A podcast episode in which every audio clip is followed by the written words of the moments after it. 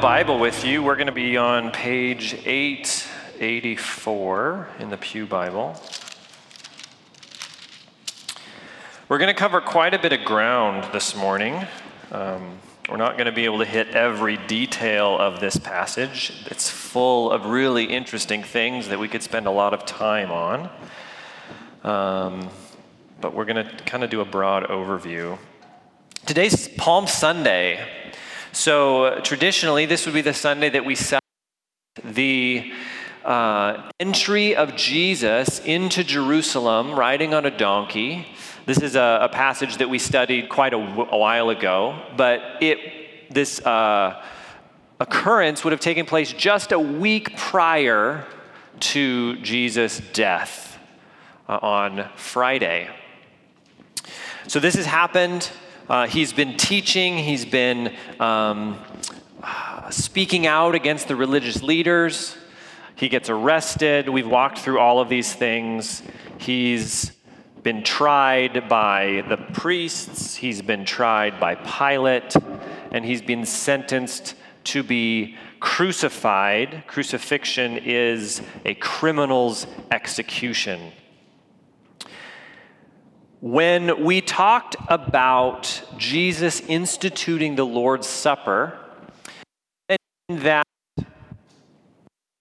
the most um, clear and explanatory way that Jesus explained his death was through a meal. I said uh, that Jesus most clearly said, This is why I'm going to the cross. Here's some bread Here's some wine.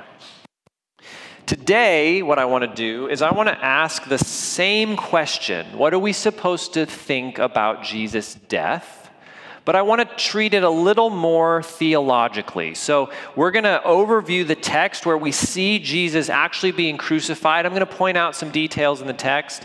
And then we're going to be jumping around a little bit into the New Testament. Uh, there's going to be a lot of verses I'm going to be calling out. If you're quick with your Bible, you can follow along. If you're not, they'll be on the screen. And so, the question I want to take a look at is what are we supposed to think about Jesus' death. Why did Jesus die? And the death of Jesus, I think, is like the cube. This cube is water carrier, and it's uh, it's got a bunch of different diagrams on it. This one is the human heart. You probably can't see it very well, it's small, but it, it lists all the parts of the heart. And this lists all the parts of the lungs, and this has got.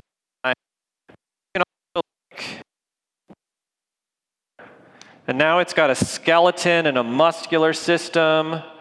You can flip it this way, and it's got a nervous system and the circulatory system. There's so many different ways to look at this cube. Now, I gave you this cube, and I said, What does this cube tell us? And you said, it said, well, it tells us all about the brain. But then I gave it to somebody else, and they said, no, that's not true. It tells us all about the skin. And then you got into a big fight about it. This is a brain cube. No, it's a skin cube. No, it's a, it's a nervous system cube. That would be silly because it says a lot of different things, it tells us a lot of different information.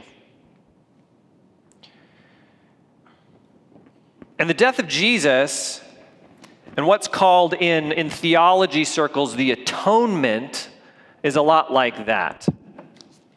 There's a lot of ways to look at the death of Christ and a lot of different things that it means to us.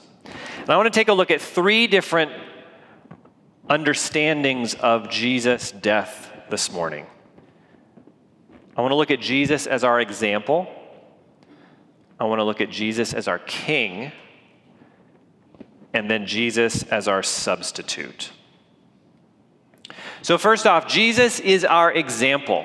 Jesus went to the cross as an example of the kind of people that we are called to be. Matthew, in this section, highlights multiple examples of Jesus' teaching that he actually acts out in his way to the cross. Take a look at chapter 26, we're going to back up a little bit, verse 67. They spat in his face and beat him. Others slapped him. He's talking about the priests. Chapter 27, verse 30. Then they spat on him, took the staff, and kept hitting him on the head. I think Matthew is thinking, you should be thinking back to Matthew chapter 5, where Jesus said, If you, you have heard that it was said, an eye for an eye and a tooth for a tooth, but I tell you, don't resist an evildoer. On the contrary, if anyone slaps you on your right cheek, turn the other to him also. Jesus is living out his teaching. In chapter 27, verse 28, it says the soldiers, they stripped him and dressed him in a scarlet robe. And then a few verses later, in verse 31, after they mocked him, they stripped him of the robe. They put his own clothes on him and led him away to crucify him. Now, everyone knows who's reading this in the first century, everyone knows about crucifixion. And when we, uh, when we think about crucifixion and we look at modern art, or at least Renaissance area uh, era art, which is kind of our most um, popular reference for kind of biblical pictures, Jesus is wearing some sort of like loincloth on the cross, right? Well, that's not the way it happened. Crucifixion victims were crucified naked. It was, an, it was the worst shame imaginable to be crucified. And so, as the soldiers strip him of his clothes and then mock him with a robe and then take off the robe and put his own clothes back on him, then they're going to take his clothes off again before he's crucified. And it, I think, is supposed to make you think about Matthew 5, verse 40. As for the one who wants to sue you and take your shirt, let him have your coat as well. Jesus is stripped naked by a corrupt court system. Chapter 7, 27, verse 32 says, As they were going out, they found a Cyrenian man named Simon, and they forced him to carry his cross. This is the exact same Roman law that Jesus talks about in chapter 5. If anyone forces you to go one mile, go with him two. The Roman soldiers could say, Hey, you, I want you to carry something for me. And the person that they pointed out would have to do it. Simon is forced, mandated to carry Jesus' cross by the same unjust law. And then we remember in chapter 16, verse 24, Jesus said to his disciples, If anyone wants to follow after me, let him deny himself, take up his cross, and follow me. Why are his disciples not fulfilling the role of taking up their cross? Because they've all run away, they're all afraid. And this stranger, this Simon, stands in.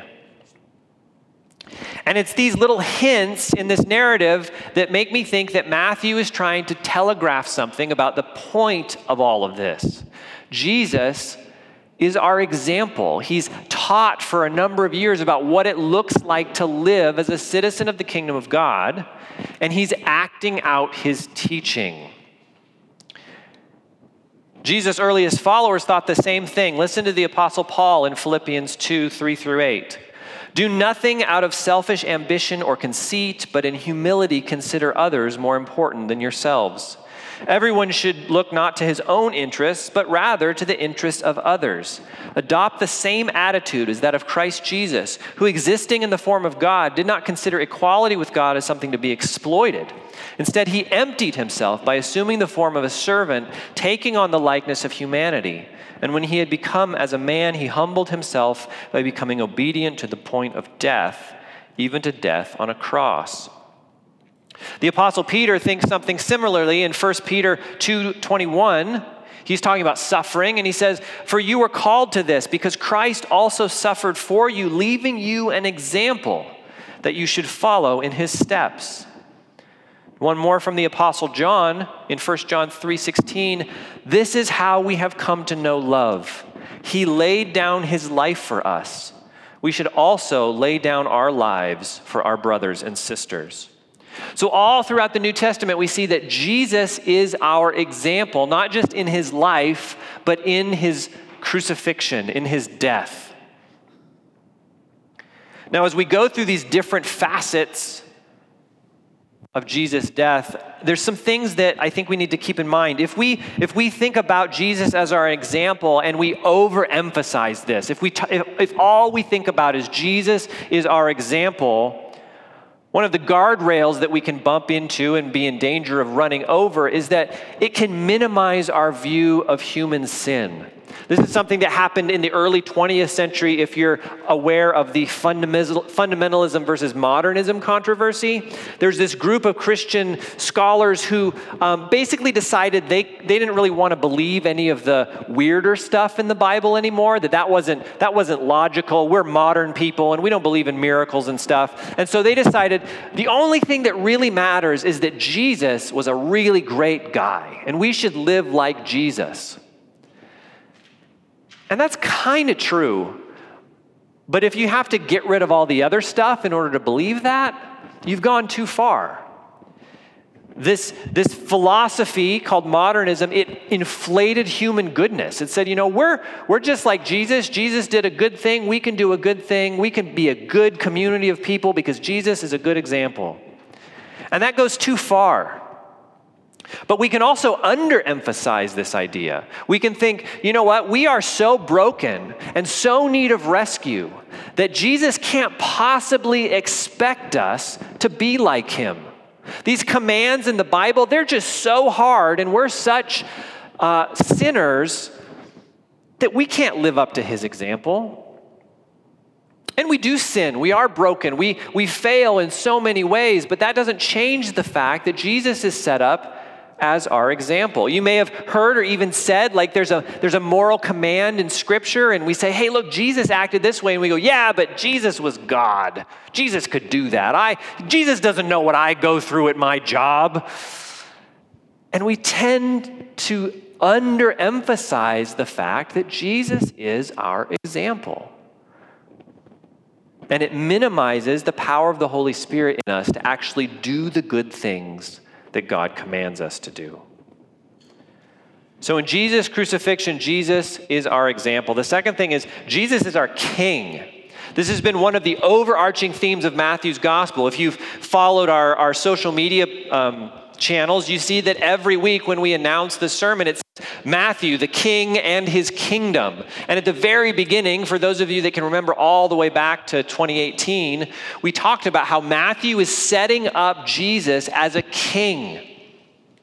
And at the very culmination of his book, the king is uh, defeating his enemies and being enthroned as a royal um, representative of his kingdom. And Matthew highlights this in the crucifixion narrative through irony. Look at chapter 27, verse 29. They twisted together a crown of thorns, put it on his head, and placed a staff in his right hand. And they knelt down before him and mocked him Hail, King of the Jews! And then in verse 37, above his head they put a charge against him in writing This is Jesus, the King of the Jews. Later in verse 42, they shout at him, He saved others, but he cannot save himself. He is the King of Israel. Let him come down now from the cross, and we shall believe in him. See, Matthew is pointing out these things that are done in spite and mockery and hurtfulness, but he's doing it in such a way where he's kind of winking at the reader and going, But he is the King of Israel, he is the King of the Jews. He did come to save. In verse 50, we read, But Jesus cried out again with a loud voice and gave up his spirit. Suddenly, the curtain of the sanctuary was torn in two from top to bottom. The earth quaked, the rocks were split, the tombs were also opened, and many bodies of the saints who had fallen asleep were raised.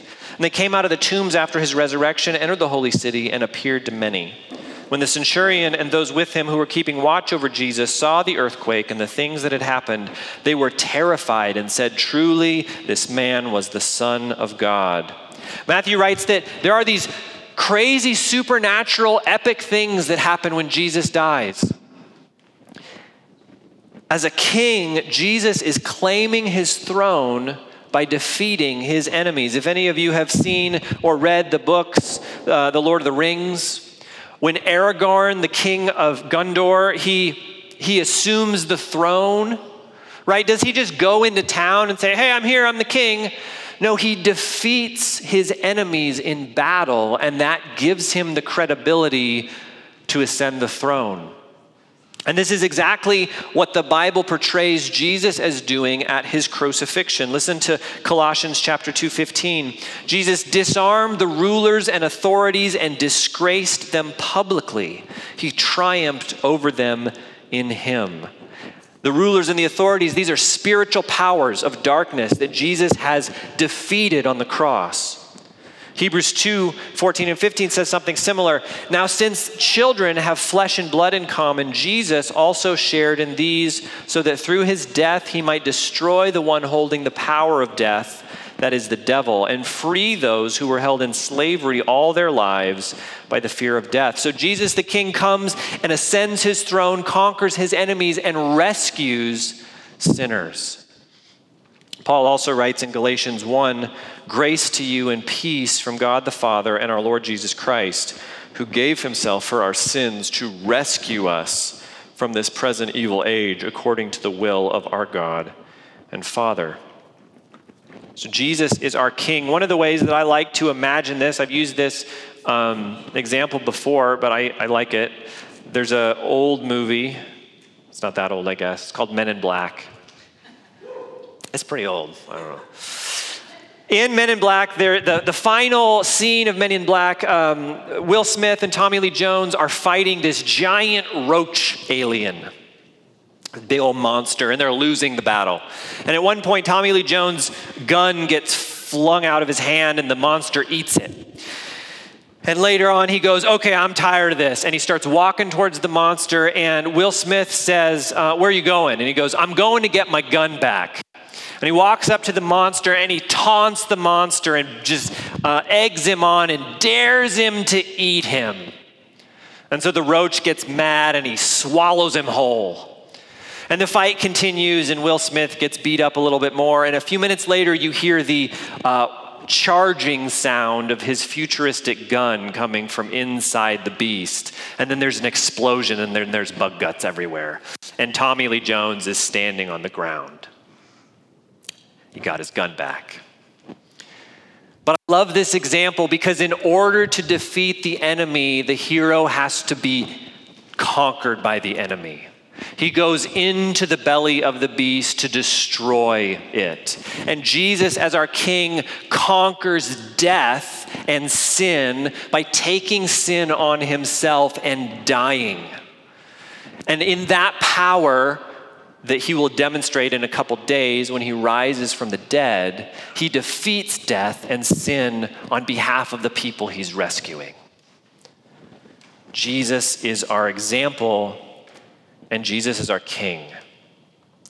But we can, we can go astray with this Jesus is our king idea as well. We can overemphasize the kingship of Jesus. People get a little weird sometimes when they, th- they talk about taking over the world in the name of King Jesus.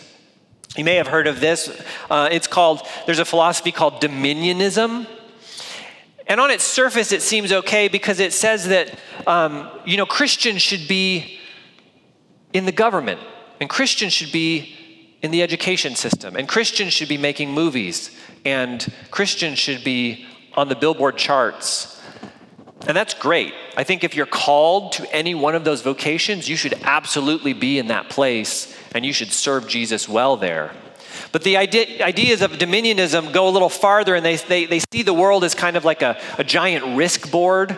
And if we get Christians in all the highest places of power all around the world, then Jesus will return. It's tied to another uh, doctrine called postmillennialism, which is a, a, view of the end of the world that says in order for Jesus to come back and finally set up his throne on earth, we have to turn the world into a completely Christian place. I don't, I don't think that's exactly how the Bible says it's going to happen. And I think ultimately our job is we're called to make disciples, right? We're called to tell people the good news about Jesus. And if it so happens that we earn positions of political authority or make really good movies that influence people or write really great songs that people love or, or are um, in the academy influencing the teaching of students. Those are good things, but they're not the greatest things. The main thing we're to be about is making disciples. We can also underemphasize the kingship of Jesus. We can, we can ignore him as our king. And that, that creates a very small view of the impact of the gospel. I've said this before, but and I'm sure you've said it as well. Jesus died on the cross so that I can go to heaven when I die. And depending on how you define heaven, that's kind of true. But the cross is so much bigger than my own personal story of rescue. It's important to me, and your salvation should be important to you. But Abraham Kuyper writes There is not a square inch of the whole domain of our human existence over which Christ, who is sovereign over all, does not cry, Mine. Jesus, as king, is in charge of everything. My job belongs to the king. My politics belong to the king. My family belongs to the king. My money belongs to the king. My body belongs to the king. Everything about me and everything about the world belongs to King Jesus. And if we don't think of him as our king, we can lose sight of that. Paul writes in Philippians 2, just past the passage I, I, read a minute ago, he says, Because of Jesus' cross, for this reason, God highly exalted him and gave him the name that is above every name. So at the name of Jesus, every knee will bow in heaven and on earth and under the earth, and every tongue will confess that Jesus Christ is Lord to the glory of God the Father. Jesus is our King. But Jesus, he's also our substitute. Jesus takes our sins on himself and he gives us his righteousness, his goodness. Look at chapter 27, verse 34. Matthew writes, They gave him wine mixed with gall to drink, but when he tasted it, he refused to drink it. This wine likely contained uh, something to dull the pain of the cross. This was some kind of alcoholic beverage, something to dull Jesus' senses. But Jesus refuses it. He will not remove himself from this experience. He will experience everything about the cross. Why? Not because he deserves the cross, but because we deserve the cross. The very next verse, Matthew writes, After crucifying him, they divided his clothes by casting lots. Matthew doesn't even give the crucifixion a full sentence. It's probably because everybody in his first audience were well acquainted with crucifixion. Crucifixion is not something that we do anymore, but the Roman military would have crucified thousands and thousands of people every year at the city gates. It'd be like driving down Sherman on Saturday and seeing dead people hanging on the side of the buildings. Just as a reminder, if you commit crime, this is what will happen to you. It was visceral and it was ugly. It was so ugly, Romans didn't even like it. Cicero, the famous orator from 100 years before Jesus, he writes The executioner and the veiling of the head and the mere name of the gibbet, that's the name of the, that's what a cross is called, it's called a gibbet, fun fact, uh, should be far removed, not only from the persons of Roman citizens but from their thoughts and their eyes and their ears. For not only the actual fact and endurance of all these things, but the bare possibility of being exposed to them, the expectation, the mere mention of them even, is unworthy of a Roman citizen and of a free man. Cicero writes, We shouldn't even talk about crucifixion in polite society. It's so gross, it's so terrible. Seneca who was a Roman orator who lived at the same time as the Apostle Paul. He writes, is there such a, pers- such a thing as a person who would actually prefer wasting away in pain on a cross dying limb by limb, one drop of blood at a time, rather than dying quickly? Would any human being willingly choose to be fastened to that cursed tree, especially after the beating that left them deathly weak, deformed, and swelling with vicious welts on shoulders and chest, and struggling to draw every last agonizing breath? Anyone facing such a death would plead to die rather than mount the cross. The cross was well known in Roman society and it was brutal. Jesus was beaten within an inch of his life. John mentioned it last week that his insides would be showing from the tears in his flesh. Then he was made to carry his crossbar, which he couldn't do because Simon had to come and help him. He was nailed to his cross through his wrists and through his feet, through incredibly painful nerve centers and you hung on the cross with your chest deflated, hanging by your arms.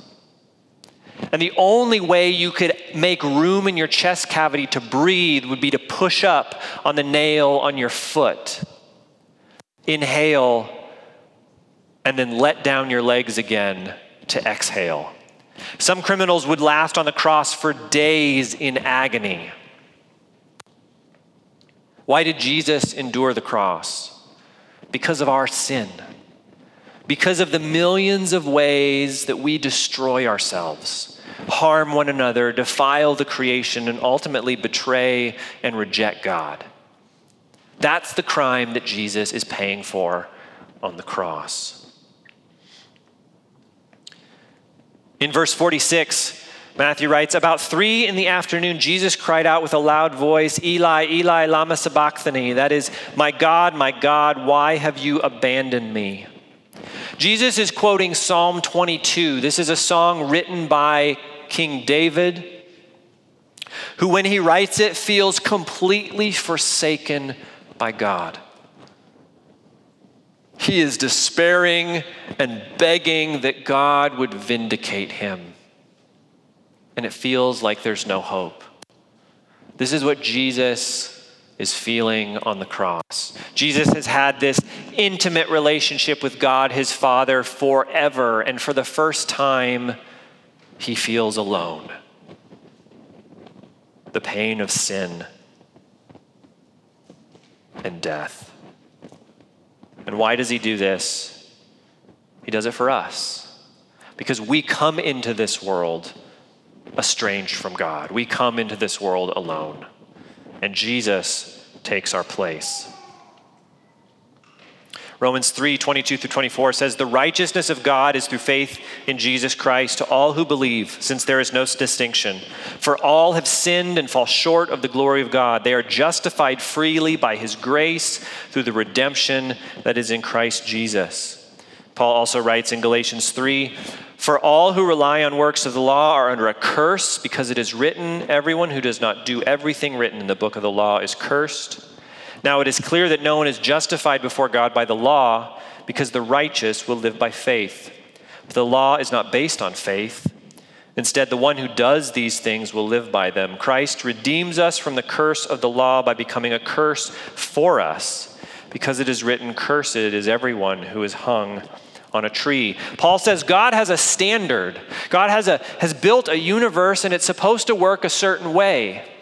And everything from the fruit flies and the parrots and the snakes to the people have a way that they have been designed by God to flourish and glorify Him. And the only creature that He has created, for the most part, that doesn't do what they're supposed to do, that doesn't live the way they're made to live, is people. No one lives up to their calling by God. And it's not just that we fail, it's that we, we dirty and defile the whole world when we do it. And Paul writes that because we cannot keep the law, that we cannot live up to the standard, Jesus is cursed on our behalf Paul writes in 2 Corinthians 5 He made the one who did not know sin, Jesus, to be sin for us, so that in him we might become the righteousness of God. Peter echoes this in 1 Peter 2. He himself bore our sins in his body on the tree so that having died to sins, we might live for righteousness. By his wounds, you have been healed. Jesus is our substitute. But even this idea, if this is the only understanding of the cross we have, we can, we can go wrong. If we overemphasize this, we can get to a place where we see our sin more than we see our Savior. There's a, I don't know if it's a technical term, but um, I've heard it called worm theology. You know what? I'm just so bad. I'm such a terrible sinner. Everything, you know, I'm just so rotten and awful and wicked, and Jesus died for my sins, but I'm just so bad. But see, that's only half of the substitution. Jesus takes our sins away, but he gives us his goodness, his righteousness. When God looks at us, he sees Jesus. I did a quick search this week through all the letters of the New Testament, right? The, the letters of the New Testament written by Jesus' first followers to the church around the Mediterranean.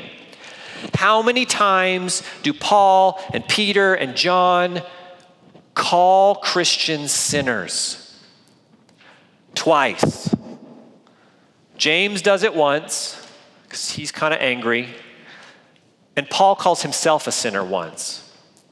How many times do the authors of the letters call Christians saints? 41 times. We are redeemed people. Our sin is great, but our Savior is greater. And He has taken our sin from us and given His goodness to us. But see, we can also underemphasize the substitution of Jesus. This typically happens when we overemphasize the example of Jesus or the, the, the kingship of Jesus. It creates a small view of my own sin. You know, I'm not that bad. I haven't done, I haven't done stuff like that guy. I've never killed anyone. We, we say these things and think these things. Even many of us who have walked with Christ for a long time, we sin and we, we, we have a good reason why we sin. You know, I cut that person off in traffic because, you know, I was absent mindedly not paying attention, but when they cut me off, they're wicked. Right? We, we treat our own sin as not very much of a big deal. But when we read the story of Jesus on the cross, we see what not that bad costs. And even if we are the model of the, the kid that grew up in Sunday school and has never smoked and never drank and has all of the checked all the boxes of goodness, the sin that we have in our hearts put Jesus on the cross. And we cannot underemphasize the cross of Christ as our substitute. The death of Jesus is multifaceted, like my little cube here. We would be foolish to just look at one side of it and think that we have it all figured out. In fact, there's, there's probably more sides on here that I've even ever figured out myself. I don't even know what this is all about. Talked about three different insights that Matthew's depiction of Jesus on the cross gives us. He's our example, he's our king, he's our substitute. There's more. You can, you can do a deep dive into what's called atonement theory, and you'll get a whole lot more that people have mined from Scripture. But we need to let all of these ideas impact our lives. We all need to be people that are aware of his substitution for us. We all need to be people who have said, Yes, Jesus, take my sin and give me your righteousness. We all need to be people that say, Jesus, you are my king. Whatever it is, it's yours. And we all need to be people that say, you know, Jesus, you're my example. My Holy, your Holy Spirit lives in me and is empowering me to live a life that looks like yours. And this is what brings us to the communion table. We act these ideas out every week when we take communion. Communion says, Jesus, I want to be like you.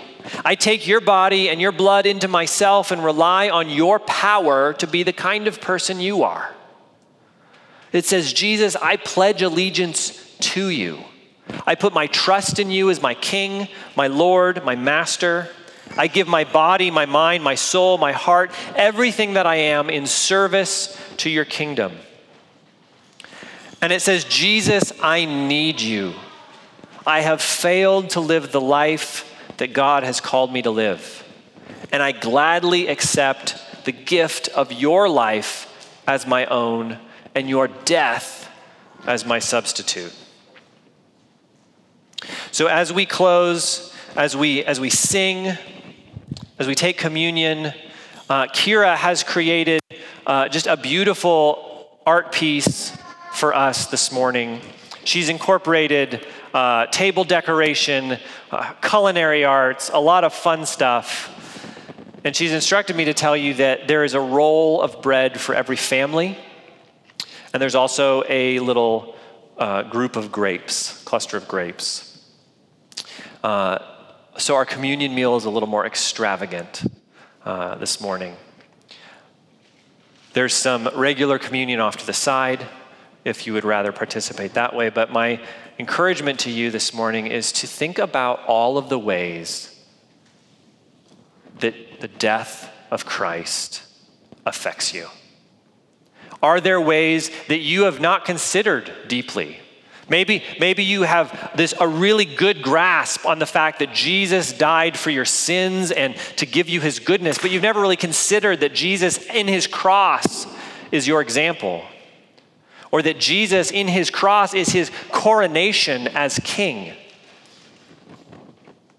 Maybe you really love the idea of King Jesus, but Jesus as your substitute it brings up sin, and sin is, is hard to work through, and, and you don't really know how to grapple with that.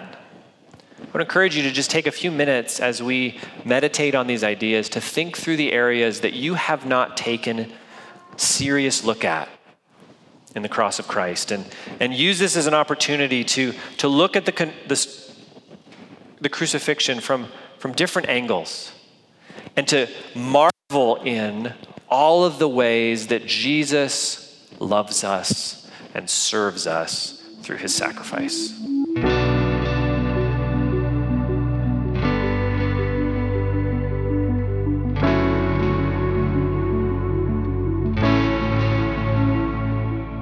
You've been listening to the Revelation Church Coeur d'Alene podcast.